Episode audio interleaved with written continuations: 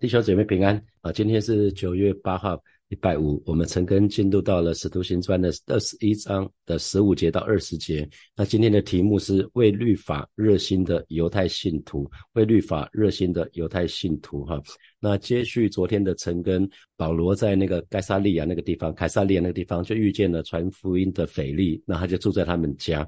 那后来在这个家呢，雅加布也来到这个地方，就发了预言，然后就又透过戏剧化的。呈现，那呃那可是呢？即便是这样，即便众人都劝说，那保罗还是定义要到耶路撒冷去。那最后他们就说了那句话：“愿神的旨意成就。”哈，那我们接下来看今天的经文十五节。过了几天，所以保罗他们继续又待在那个地方，待在那个腓力的家待了几天之后呢，就收拾行李要到耶路撒冷去了。哈，那那到到耶路撒冷去，从呃凯撒利亚到。呃，耶路撒冷大概一百多公里哈，一百多公里，所以在当时大概需要两天左右的时间可以到。好，那再我们看十六节，那他去他们去耶耶路撒冷这个行程呢，有该撒利亚的几个门徒跟保罗他们就一起去了。那他们把他带到一个地方去，就是有一个叫久违门徒，久违门徒的家里，就是一个或或有人翻译是老门徒，有一个老老门徒的家。那叫我们与他同住。那这个人的名字叫做拿孙，是是塞浦勒斯的人哈。那这个人成为信徒已经很久很久了哈。那因为呃现在保罗去的这个时间点是五旬节。那每五旬节的时候呢，耶路撒冷耶路撒冷的人潮哈，人潮很多很多，大概就一百五十万到两百万之间哈。那所以当时只要是三个节期，三大节期的时候，耶路撒撒冷是塞满了人潮哈，所以很难找到居住的地方了。所以有可能啊，该萨利亚这边的几个门徒为了让保罗他保罗一行人有一些地方可以休息，他们就一路的陪伴他哈。那所以我们可以看到这一群人真的是很爱保罗他们。那他们就把保罗带到那个九一个九位门徒的家，啊，那这个叫做拿孙的人呢，这个叫拿孙的人，呃，那个是一个已经信主很久的人哈，所以呃，在这个地方我们可以特别注意，并不是耶路撒冷教会的人，并不是耶路撒冷教会的的任何的使徒长老去接待接待保罗哈，不是哦，是一个九位门徒的老弟兄接待接待。呃，使徒保罗，那这个这个人叫做呃。拿孙哈是塞浦勒斯人，所以不知道是不是早期啊保罗最早跟巴拿巴第一次宣教第一个点就是塞浦勒斯哈，不知道是不是第一次保罗去塞浦勒勒斯传福音的时候所结的果子，我们不知道圣经里面没有讲啊，或许或许是啊，那也可能他后来就搬到搬到耶路撒冷去了哈，那慢慢的慢慢的他因为知道保罗要来了，所以他也蛮开心，就愿意接待他哈，那啊我们等继续看下去。我们细细节怎么样不知道，圣经里面没有讲哈。那我只是觉得说，也很有可能哈。那是七节到了耶路撒冷呢，耶路弟兄们就欢欢喜喜的接待我们。那弟兄们是在什么地方欢迎保罗？是在拿孙的家哈。这些弟兄姐妹是在拿孙的家就接待，很热情的就接待保罗。呃，那呃。这个地方其实保罗第三次的宣教的行程就结束在结束在这个这个地方哈，结束在这个地方，就是他们已经保罗从宣教宣第三次宣教一直到现在回到耶路撒冷，就第三次的宣教就。到这个到这个点就结束哈，那弟兄们就是跟呃包包括拿孙，还有跟他一起在一起的这些弟兄们弟兄姐妹们就很欢喜的接待接待保罗，所以这个接待表示十分欢迎哈。说如果我们看到对照下一节经文，就发觉说哇，这些弟兄姐妹跟这一群教会的领袖，他们对待保罗的态度完全不一样哈，是一个非常非常大的差别。这群弟兄姐妹。看到保罗来啊，是非常非常开心。那很有可能，呃，因为因为这个是节期，所以有有有有可能有一群人，有一群人也是从其他地方来的。那他正是保罗所结福音的果子。或许有人会来跑。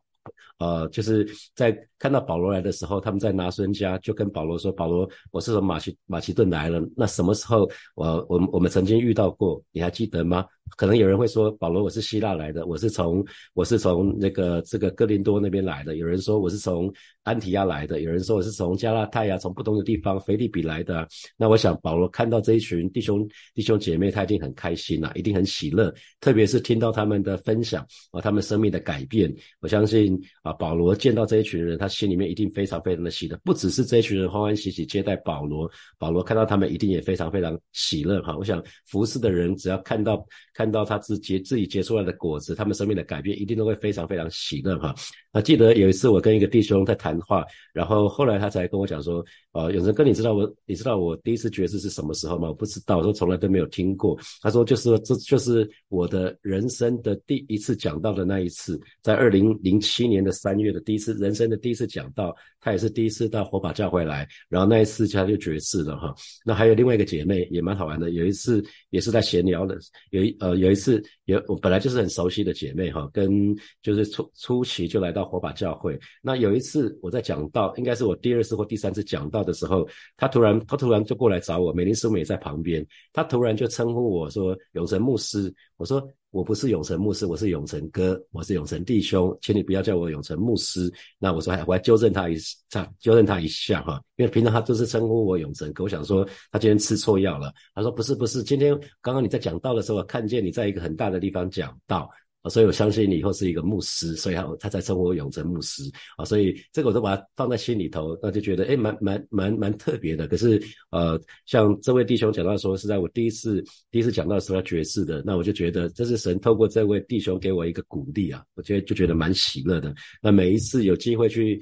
呃，去拜访教会的弟兄姐妹啊，去探访的时候，也总是受到热情的招待。那我不知道弟兄姐妹你是怎么对待你的牧者的哈？对对待你的小组长啊，或者是对待你的你的区长，对待你的区牧哈？要要学习这个这这些这些弟兄姐妹，他们是欢欢喜喜的接待接待保罗哈，因为他从保罗身上得过恩惠。好，我们来看第第十八节，十八节是一个跟十七节刚好是一个对照组哈。第二天，保罗同我们去见雅各长老们，也都在那里。很显然，这群人是冷冰冰的哈。那因为完完全都没有写，跟十七姐刚好是一个对照组。我觉得陆家特别透过他的文笔来告诉我们说，哇，真的是一冷一热啊！这是一个，这这是一个像冰库的一个地方啊。保罗保罗去见了这个当时的教会领袖，叫做雅各哈，就是耶稣的弟弟。那同时长老们也都在那里。可是呢，使徒使徒们不见了哈，不知道像彼得啊、约翰，这个时候已经不在那里了。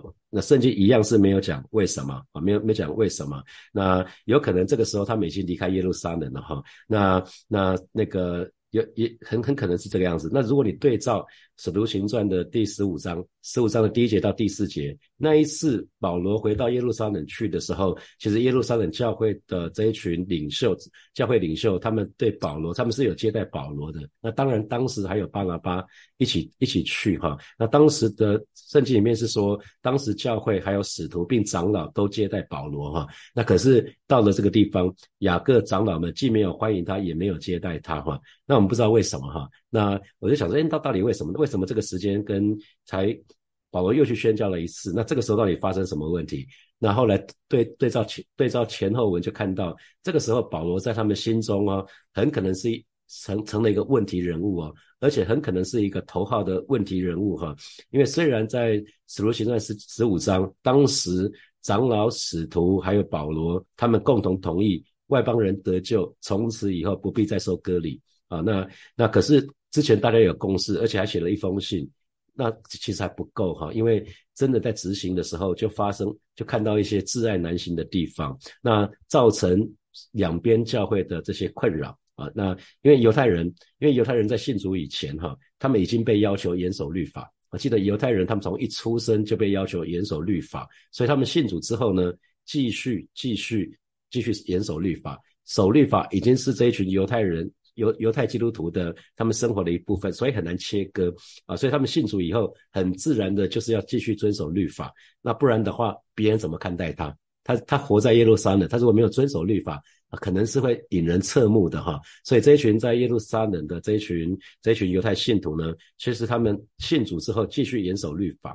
因为这是自古以来这这一群犹太人。根深蒂固的观念哈，所以犹太人他们是对自己的血统，身为犹太人他们是很骄傲的，因为他们有割礼，可是其他人没有；那他们有律法，其他国家也没有。他们是上帝的选民，其他人不是啊，所以犹太人他们有一个有一个优越感，认为自己比其他人好。他们普遍是看不起外邦人的，可是没想到保罗带了很多外邦人信主，而且呢，啊，那个耶路撒冷会议之后，没想到这群外邦人信主，什么都不用管了。那只要信光信耶稣就好了。那这群犹太信徒一定有人当时没有说话，可是心里面在 murmur 是说，这怎么可以？这成何体统？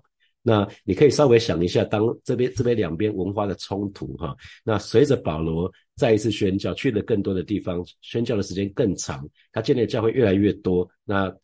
同时呢，也带来越来越多的问题哈，因为在外地的犹太人啊，在外地的犹太人，我我我讲的不是信基督，已经不是改信基督的了哈，他就是在外地的犹太人，他们不只是在外，他们所在那些地方反对反对保罗，逼迫保罗啊，那特别是当加流这个方伯判定保罗所做的一切都是合法的时候呢，啊，这群犹太人就很受不了了，那他们他们会怎么做？如果在上告加流是没有用的，他们干脆回到。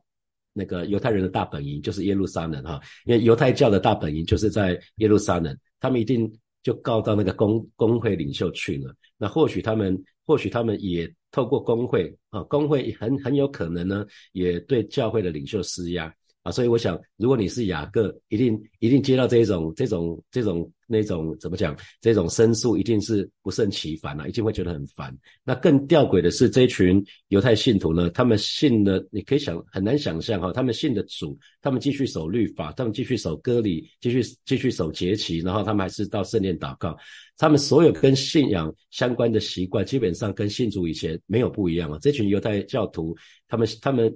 本本来是犹太教徒，后来改信的基督教。可是呢，只要跟信信仰相关的习惯，基本上跟信主以前基本上没有什么不一样哦。啊，所以这个是一个很可惜的事情。还记得吗？在使徒行传一开始，他们被圣灵充满啊，可是被圣灵充满，很显然。我我我猜啊，可能没有持续的被圣灵充满，所以他们生命没有改变啊，他们还是严守律法。我我我不知道圣经里面没有写哈。那可以，我们看到十七节跟十八节，十七节这一群弟兄弟兄姐妹，因为他们是我猜他们是住在外外外邦地方的那那那些人，那因为他们得恩典了，所以他们就欢喜的接待保罗。可是到十八节这个地方啊，这一群教会领袖反而摆了一个很大的架子给保罗看。这这个不是工会哦，这个是教会哦。这个这个这呃是八节所在的地方是教会哦，是耶路撒冷教会，他们是耶路撒冷教会的领袖。所以这群耶路撒冷教会的领袖，包包括雅各，包括众长老们，可以你可以想到，一个教会有一万个，这个这个教会是上万的人哦，超过一万个人。那通常当时大概是每一百个人就会有一个长老，所以你想想看，大概至少有假设只有当时教会只有一万个人，听说是五万个人呐，当时的基督听说有五万个人，那。一一万个人就会有一百个长老了，那那如果是五万个人，就就有五百个长老，所以五百个长老加上雅各，哇，那这是一个很大的很大的一个一一一个一个地方。可是只有保罗自己在那个地方，好像好像被审讯一样哈。所以这个教会这个时候已经比较像是官僚体系了，比较像是衙门哈。这很可惜，因为教会应该是充满爱、充满恩典的哈。那当时雅各在的地方旁边，哇，可能是一脸肃杀。大大家这些长老领袖应应该是弄了一个 非常安静的氛围哈。那我们看十九节发生什么事？保罗看到这个情况，就问了他们安，那便便将神用他传教在外邦人中间所行的事一一的述说了哈。所以保罗就把第三次宣教，把上一次宣教到现在这过去这三年比较多的时间是在以佛所。啊，待至少待了两年三个月的时间，那发生种种的事情，就告诉了啊这一群在耶路撒冷的领袖们啊，所以其实啊保罗每一次我们说保罗每一次宣教结束的时候，他都会到耶路撒冷教会，有点像是反国述职，跟他们报告一下。虽然他们跟耶路撒冷教会没有没有说耶路撒冷教会是上级，他们是下级，没有，并没有这样子哈。可是他他很愿意跟教会的领袖让他知道他们做了一些事情哈。呃，到了十九节，那保罗。保罗其实告诉他们说，他所做的事情啊，在在外外邦教会所做的事情。那因为他在这一次他的到了马其顿，到了哥林多，到了以佛所啊，那他就讲到到各个地方，他做了一些事情，怎么建立教会。可是很显然，这一群呃这一群这一群教教会领袖，他们并没有这么在乎保罗所讲的哈，因为或许他们心里面正在喃喃自语说，保罗啊，你在外邦地做了什么？其实。啊，跟我们都没有什么太多的关系。如果你不去做，我们反反而比较没有这么多的问题，都是因为你把一个一个教会建立起来，那那些教会又没有律法，又没有割礼。现在呢，我们还要去重新建造这些教会，让他们守律法，让他们守割礼啊，要教训他们，要为律法热心，好好的遵守犹太教的规条哈。为什么为什么这样子？你可以看二十节，你看二十节他们对保罗说的哈，他们听见就归荣耀。与神，对保罗说：“兄台，你看犹太人中信主的有多少万，并且都为律法热心。”啊，他们听见只是很简单的讲一下感谢主，可是接下来话锋一转，讲什么呢？保罗啊，你看犹太人中信主的有多少万，而且这些人呢，他们都是严格遵守摩西律法的。啊，所以。很很可惜的是，我觉得这一群人当把荣耀归给神，这当是一件是一件应该做的事情，也是一件好的事情。可是我个人觉得，真的很有可能他们只是虚应故事一番哈，就很像有一定比例的基督徒会把感谢主挂在嘴上，甚至让感谢主这一句话成为口头禅哈。我讲过啊，我爸爸在信主的前面，刚刚信主的前面几年哈，他每次打麻将自摸的时候，他都会讲。他就会自摸哈利路亚，感谢主，然后旁边都是没有信主的人，就会一阵错愕哈。所以，那我觉得这群宗教领袖，因为从我从他后面这一句话讲到说，保罗啊，现在的兄弟兄啊，你看有数以万计的犹太人也信的主，他们都是严格遵守摩西律法的。我从我从他们讲的是说，哇，保罗他们并不是，他们只是说感谢主，然后并没有保说保罗，那你可以讲的更更仔细吗？你做你你你做了什么事情？什么都什么都没有讲，他们只是说话锋一转，就是说保罗啊。你做的还不错，可是呢，在这个地方，在耶路撒冷这个地方，数以万计的犹太人也信得主。然后呢，这群人更特别的是，他们都是严格遵守摩西律法的。这表明什么？当时的耶路撒冷教会其实是深受犹太教的影响，他们是热心遵守摩西的律法。有没有注意到什么样的领袖都就带出什么样的人？所以我相信是因为在雅各的带领之下，雅各他就是严守律法的，所以他才会对。保罗讲这一句话哈，我们这里有很多人，好几万人信主了，然后我们这群人都是严格遵守摩西律法的啊，所以这个是一个，这是一个很特别。你看，这特别是这一句话，你看犹太人中信主的有多少万哈，所以呃，这个当时当时在耶路撒冷教会所说的，也是今天在教会界里面被大家认为啊，人的眼光常常跟。教会人数的多少，就会断定说一个教会是不是有神的同在跟祝福啊？那这个其实是很容易被误导的。一个大的教会人很多，不见得是可以为主打仗的哈啊！因为啊，如果是这样的话，耶稣他其实不会只带了十二个门徒啊。那更耶稣更不会在五饼二鱼神迹之后呢，当人群簇拥他啊，当人群簇拥他的时候，跟随他的时候，他就离开了。因为那个时候有五千个人，他可以更简单是哎，那个那个弟兄姐妹。去下个礼拜同一时间同一地点，我们会再有一次五饼二鱼的特会，带人来吧。耶稣要建立人，要建立一个大教会还不容易，每个礼拜办一次五饼二鱼的特会就好了。那三不五时办一个以水变酒的特会啊，再再隔一段时间办一个死人复活的特会，把死人通通带过来，那那那就一堆人就信主了。也可是耶稣不要这样子的人，耶稣不要一群乌合之众哈。所以耶稣我们可以看到，耶稣耶稣从来不在乎人多人少，重点是。有没有在乎他的心意？有没有有没有成为他的真门徒？哈，所以其实其实这一群一开始呃这一群耶路撒冷教会的人，他们就说保罗啊，你看在我们当中信主的有多少万？而且呢，他们都为律法热心，热心热心绝对是一件好事情。可是热心的方向目标如果错了，就很可怕了哈。保罗一开始不是也很热心吗？他热心的逼迫基督徒哈，所以当他逼迫基督徒，还以为是在服侍神哈，所以这是一个很很可惜的事情。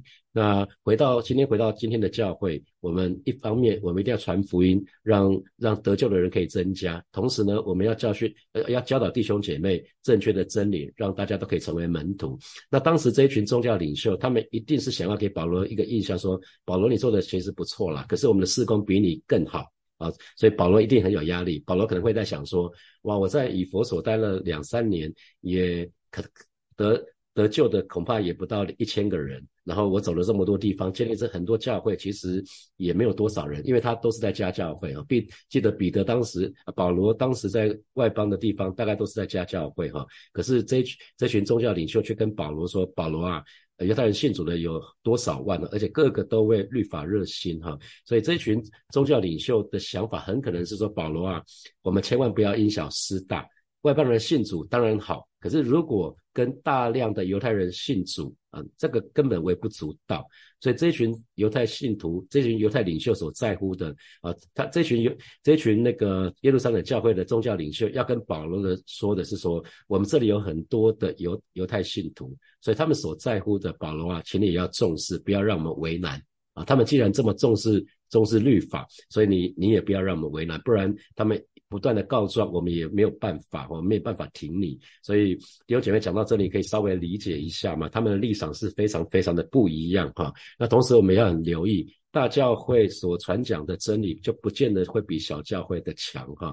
那我们看到文士跟法利赛人，他们最熟悉旧约的圣经，可是呢，他们却重视犹太人的传统习惯更胜于神的话语哈。他们也以至于弥赛亚来了，耶稣来了，他们却忽略了神的心意。他们认为严守律法，那个弥赛亚来了，他一定会严守律法，他不，他不可能。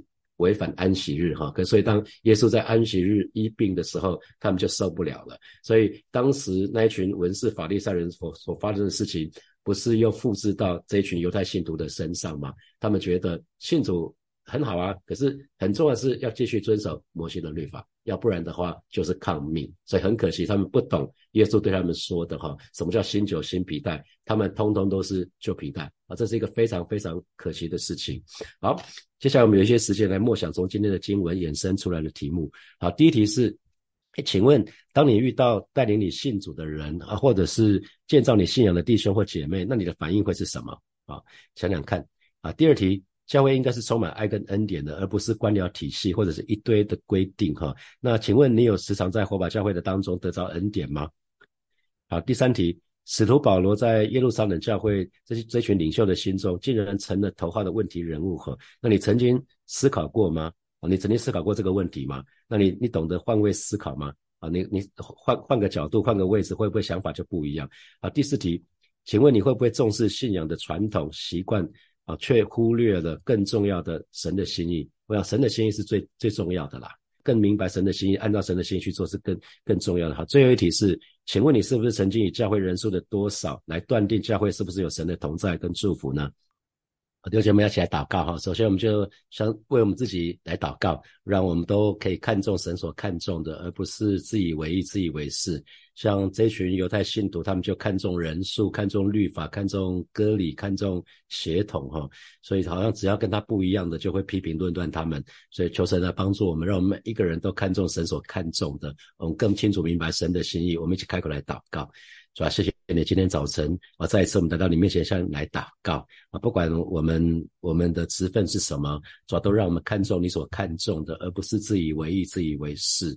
啊，甚至是只要跟我们不一样的，我们就想要批评论断啊，这一群人，求主来帮助我们，让我们永远把焦对焦焦点对准你，让我们永远跟你对齐。主啊，谢谢你，主啊，谢谢你，赞美你。我们要继续来祷告，我们就是为教会来向神祷告，让火把教会可以远离那一切的宗教体系，那一切的官僚体系，让火把教会是一个充满神的爱、充满神的恩典、充满真理的一个教会。我们就以开口为火把教会来祷告。主啊，谢谢你啊！今天早晨再一次为火把教会向你来祷告啊！看到初代教会、耶路撒冷教会没有多久，他们已经有一些宗教体系、有一些官僚体系了啊！心里真是觉得无比的遗憾。求主帮助火把教会带领这个教会是一个充满你的爱的教会，是一个充满你的恩典、充满你的真理的教会。哦，是，主啊，谢谢你，让每一个人啊来到这个教会就可以看见啊这个教会有你的同在，有你的恩惠。主啊，谢谢你，主啊，谢谢你，赞美你。最后，请大家一起为教会来祷告，让我们在火把教会，我们就一起每一次在火把教会的当中，我们永远都是高举主的名，让神的荣耀可以被彰显啊！我们就一起开口为火把教会来祷告。是吧？谢谢你再一次，我们为教会来祷告。再再次，我们啊，正是说你是火把教会的主任牧师，我们要在这个地方要高举你的名，让你的荣耀可以在火把教会各样的聚会的当中彰显，在每一位神的儿女的生命当中彰显。这是我们的祷告，这也是我们的呼求。谢谢主，奉耶稣基督的名祷告，阿门，阿门。我们把掌声归给爱我们的神，哈利路亚。啊，六姐妹，今天晨更就要停在这边哈。那明天早上的晨更是在教会实体七点到八点啊，鼓励大家一起来。我们就停在这边，我们周末见，拜拜。